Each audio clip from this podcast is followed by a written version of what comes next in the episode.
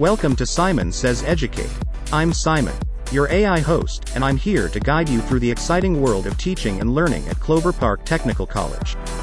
Together with my human co hosts, we'll explore the latest trends and best practices in education, bringing you a fresh and engaging perspective on what's happening in classrooms and beyond. Each week, we'll dive deep into the issues that matter most to our community, interviewing faculty members, students, and other thought leaders in the field. We'll discuss everything from the newest teaching strategies and classroom technologies, to the challenges and opportunities of online learning, and the impact of education on students' lives and careers. So sit back, relax, and get ready to be inspired and informed as we embark on this educational journey together. Welcome to Simon Says Educate. Hello, welcome back to Simon Says Educate. Today we are going to be talking about observation. We have launched our base camp in our professional development track for our faculty here at Clover Park and we're seeing great engagement. People are really getting in there and doing some excellent work. We're just about to complete our DEI module that people have been working in for the last couple weeks, and then we're moving into our observation module. And we've set up this base camp so that it's asynchronous, and if you can't get it done within the weeks that we've labeled them, that's no problem at all. We would encourage you to just get in there when you can if you're Clover Park faculty and we also would encourage you to come by the TLC if you have any questions or just want to chat or get support. So, as we go through our conversation today, we were really thoughtful when we were choosing what to put in Basecamp. Since we put all faculty in this course, we wanted to choose things that would be beneficial and applicable and valuable to all faculty because we knew it was going to take people time and effort so obviously DEI is important. We knew that was going to be in there. And then we've been working with syllabus, which is our last module. And the middle module of observation is something that we've been talking about as an institution as we're looking at the tenure process and post tenure process but just really thinking about the culture that we want to create on campus surrounding observations. I don't know if everyone listening feels this way, but you know, it's stressful when you know you have an observation coming and someone's going to be in your classroom. It can feel like a lot of pressure because it maybe it doesn't happen very frequently or maybe because it's it's a supervisor or it's someone on your tenure committee and we really are hoping that that culture can shift a little bit and that observation and feedback just becomes part of the normal fabric of what we do at our institution and not just supervisor to faculty or tenure committee to faculty, but that it's peer to peer. So we are comfortable saying, Hey, Jeff, I'm doing something new in my classroom. Can you come observe me and give me feedback? Because I really want this to be the most beneficial for students. So as we were choosing these modules, we're really trying to be intentional. So we wanted to chat about observations, and we'll have another podcast about this too, because we think it's really important. So I'm going to shift it over to Jeff to kind of go through what we worked on for this module and kind of the thought process behind that. So we were looking at um, observations, and I think each one of us, as we were thinking about observations, could think of some positive experiences with observation and then also experiences that maybe weren't so positive. Not particularly negative but like Kristin says they can be stressful. And also another problem is is it's something that just feels to faculty like it just happens out of the blue sometimes. You know, a dean will say, Hey, I need an instructor to go in and observe so and so's course. And you may not have a relationship with that person. And this may be your first time seeing them teaching, for instance. And building a culture of observation means that you have relationships with the people that you're working with. And that's one of the, I think, the differences between traditional system of observations and what we're trying to build here. So we, our module on observations has uh, lots of uh, preparation in it. So it's it gives you an opportunity to think about uh, why we're doing observations, uh, who we're doing the observations for, and and then also just getting used to the whole the process that we're that we're going to use you know like for instance we have an observation sign up sheet in the middle of week three and getting used to the tools of building this community of creating this community and it's some of you are going to think that it's simple you know it's a google sign up sheet but what we're talking about is creating opportunities to build these relationships with one another the framework that we're looking at. It comes from uh, what are called teaching squares. And what what teaching squares is is four faculty work together to take some time to talk about teaching and learning and then to go into one another's classrooms to do observations and the whole point about it is to provide an opportunity to reflect on teaching and learning and to provide support for teaching and learning rather than to worry about whether you're being evaluated or not. So evaluation and, and the judgmental nature of this is, is kind of removed from the picture. And I think that what we want to do is as a campus and as a teaching and learning community is to think about why we're doing observations in the first place. What are the purposes of observations? And so I've been doing some reading on it, and I think I have found the six main aims of peer observation that I think are pretty concise. Uh, and the first one is improving or developing an understanding of personal approaches to curriculum delivery. And what that means is that every teacher has their own style of teaching, and understanding how you teach and how other people teach and how personal that is is critical to understanding your own teaching style. Uh, the second one is to enhance and extend teaching techniques through collaboration. So as you learn about different styles of teaching, you're going to see things that will that uh, would be useful to you. That you would say, "Oh, I would never think to teach in that particular way, but I saw that these students actually responded well to that kind of lesson." We also have the opportunity to exchange insights relating to the review of teaching performance. So each one of us has a lot of experience in education, or you might be new, but you have had experience in uh, being taught, even if you are a new teacher. And a lot of that shapes how you're uh, how you're teaching. And then also it will allow you to think about how, how you evaluated your own uh, teaching and learning experiences in the past. That also it expands personal skills of self-reflection and evaluation. So that's something that we don't take the time to do. You know, we we'll think about observations and we're looking at forms and check boxes and Likert scales, and we're we're thinking about okay, this is the paperwork I have to get through, and wouldn't it be great if an observation was a time where you say, okay, this is a time for community, this is time for making connections, this is a time for building relationships, and this is a time for me to take some time to think about what I'm doing and who I am and why I'm here. Can I um, jump in for just a second, Jeff, on that oh, one? Oh, sure. I just think that one is so important because it's something, there's a fear under that that we're really hoping um, we can start to chip away at a little bit with people that this experience with each other is to develop those skills of collaboration, which also leads to self reflection. And I think when I've not wanted to reflect, it's because I'm scared of what's going to be unearthed.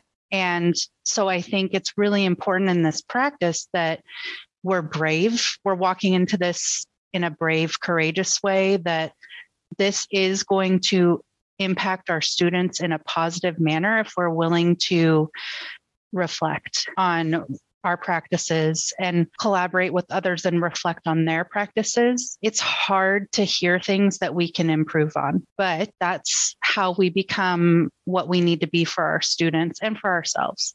So I just I just want to really highlight that point because I think that's something that we get so busy that and we know it's going to dig in and unearth things that we'll have to really consider and i think sometimes and I'm putting myself in there, we're not willing to do that because it feels too heavy or time consuming, or now that I know it, I'm going to have to act on it and, and adjust things in my teaching. And that can feel a little scary. But in this process, that's why it's collaborative. We're hopeful that you know when you're transparent and open with others that they can give you feedback and they can support you through the feedback. And that's also what the tlc is here for too. So that's such an important point. I'm really thankful you brought that up because to me that's one of the key key things i'm hoping comes from this experience for faculty.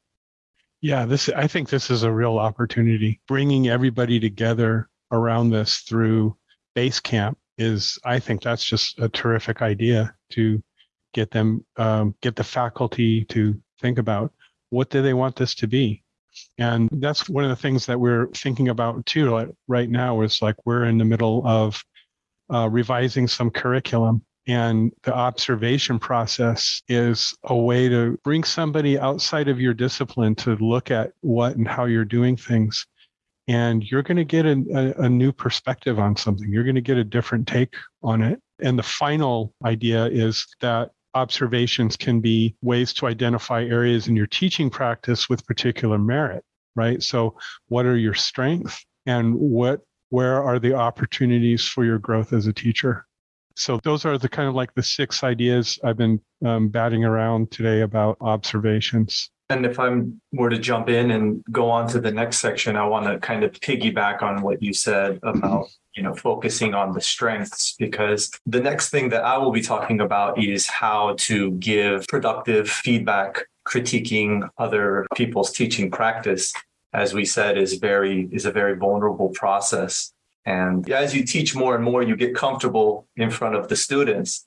But when someone else kind of at that peer level comes in and you want to try to impress them, but I might have a different I have a like a unique perspective on feedback because I I studied art in university. And so part of the process of creating art is you know you put out the best art that you can and then everybody comes around in a circle and we all look at it together and we give you know critiques feedback oh this i really like this part i'm not really sure what this part is and so you get used to hearing this and for me, my mindset on the feedback now is that it's something that's going to help me.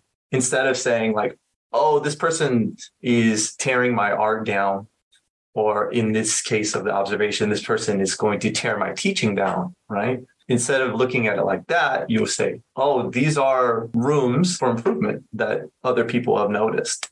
And now I know this is something that I can work on. And so if you think about feedback instead of something that could be a negative thing, if you frame it as kind of like a mirror, so when you're going into another person's, there's of course the someone coming into you, but going into someone else's classroom and looking at the way that they teach as a way to improve your own teaching. As Jeff mentioned, you know, you can go in and you can learn new things uh, from from another teacher. So I I really like watching other people teach because I think some of the best teaching practices that I've gained is from watching another person say, "Oh, I didn't know that you could do this kind of activity.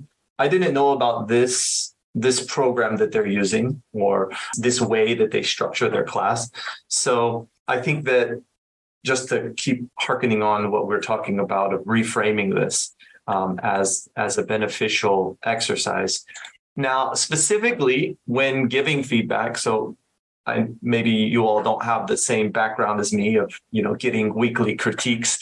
Uh, I think that some of the things that you should think about when you're giving feedback is uh, you want to think about being empathetic, right? Because as as we discussed, it, it's a pretty vulnerable uh, exercise, and so instead of just going in and attacking someone and say, oh, you need to do this and you need to do this. Try to think about, oh, you know, they're they have their experiences. Hopefully this this DEI module has kind of opened our idea about, you know, other people in our community and trying to be empathetic to them and think about you know what what kind of feedback would you want to give yourself if the feedback you're giving to them would you want to hear that but at the same time uh, being specific and, and saying you know, like specifically noting what you're noticing it could be improved.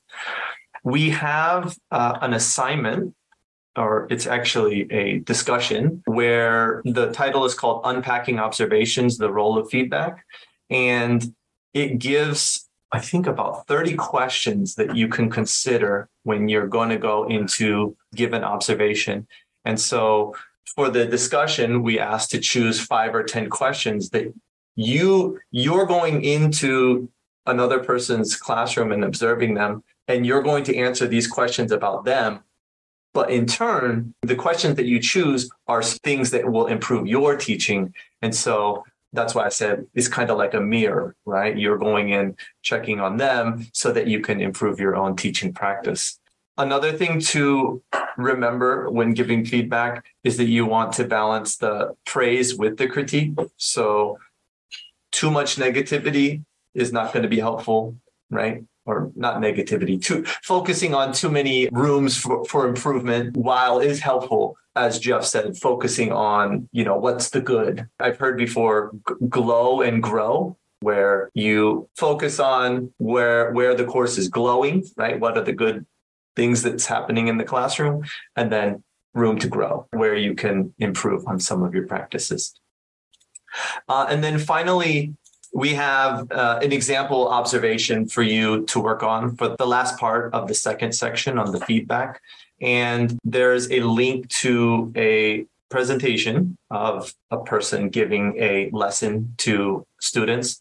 And it has a, a couple things for you to to focus on. For example, the academic setting, um, the instructor and the students, how, how it began and how it ended, the activities. And basically, it's a kind of a step by step guide here on what's happening in the classroom. And so we wanted to provide this kind of like simulation of giving a observation so that we're practicing setting it up we're thinking about what questions we want to focus on. We're actually watching a lesson and then going through and writing it so that, you know, once you have this practice of this, um, this process, that once it's actually time to do the actual observations in fall, you'll feel a little bit more comfortable. And that's the feedback portion of it. I'm going to toss it over to Kristin to talk to, about the uh, the conference after the observation is done.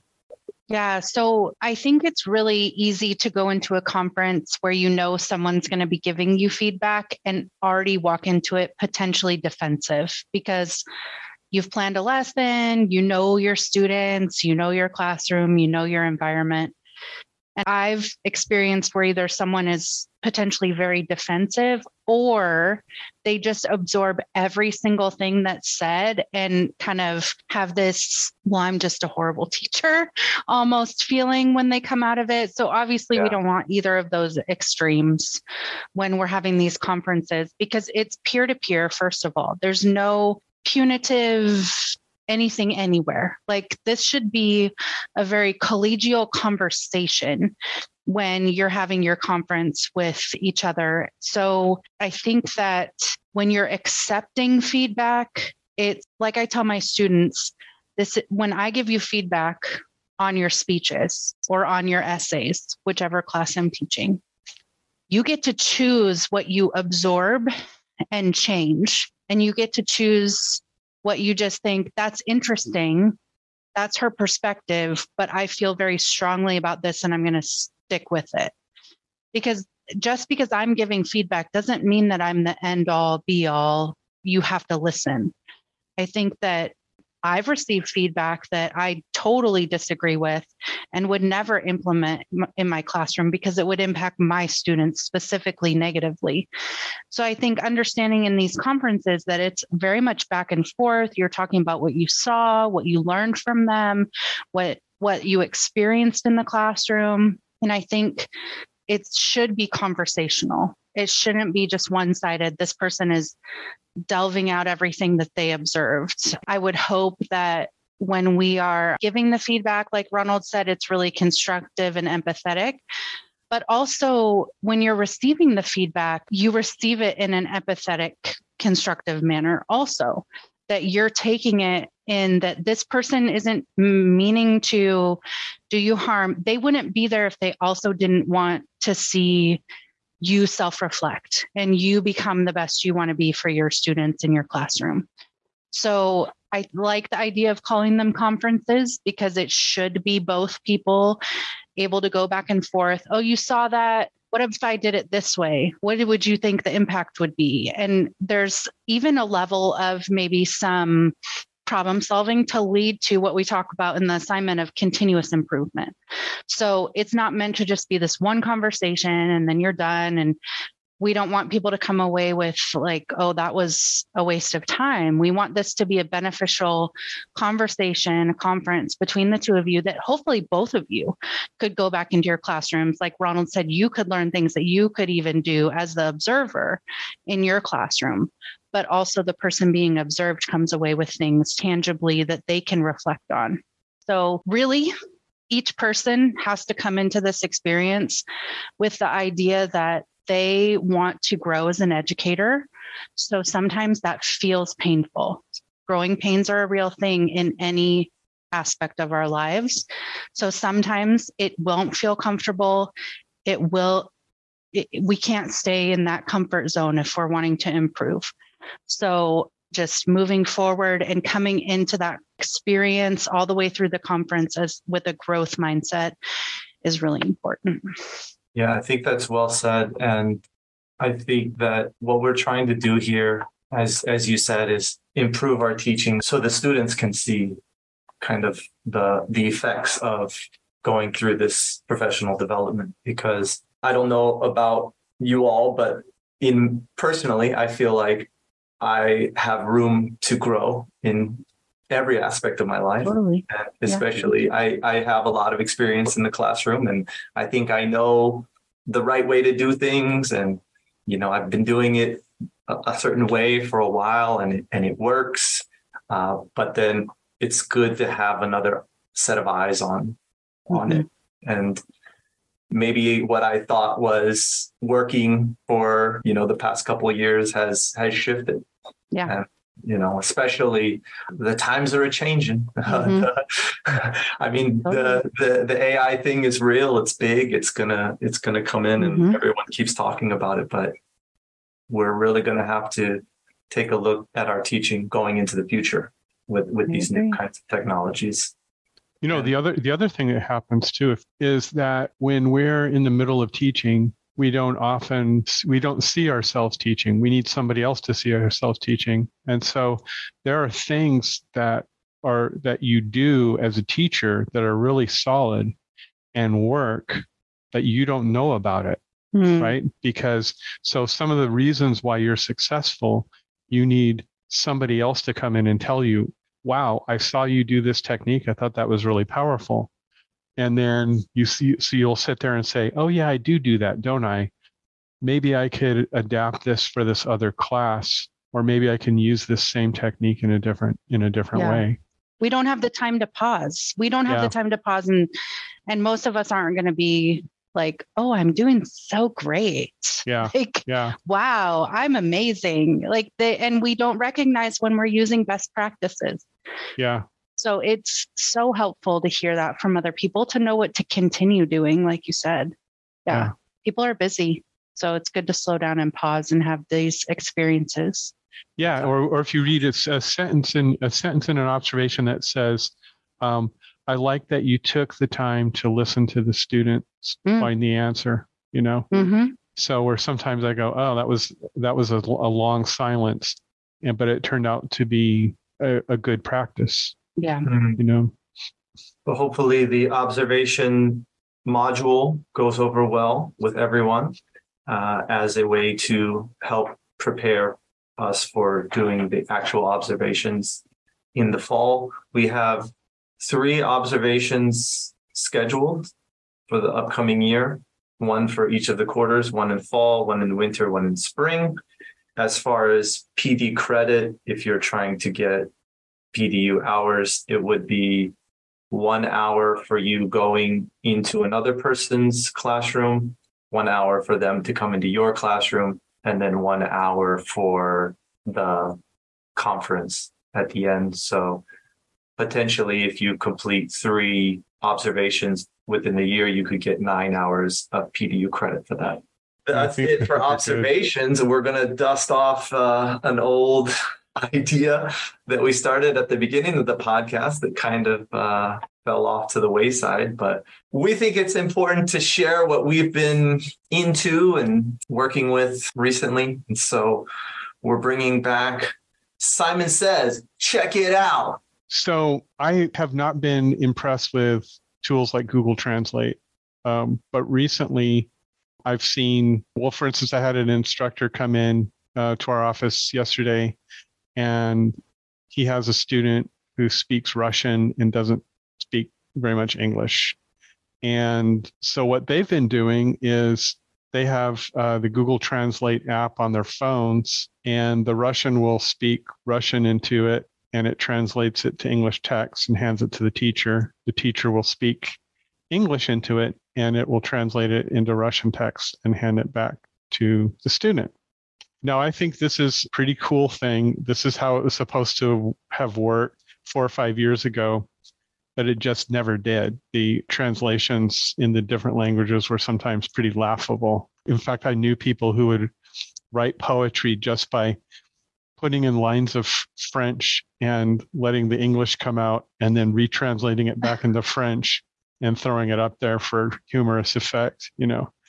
And something like uh, we drove south in the in the winter that stormy night turns into you know the trains crashed at the bridge or something you know? It's it's the it's literally the worst game of telephone. But advances in ai have made this an effective tool and I think there's going to be a lot of interesting things coming from that.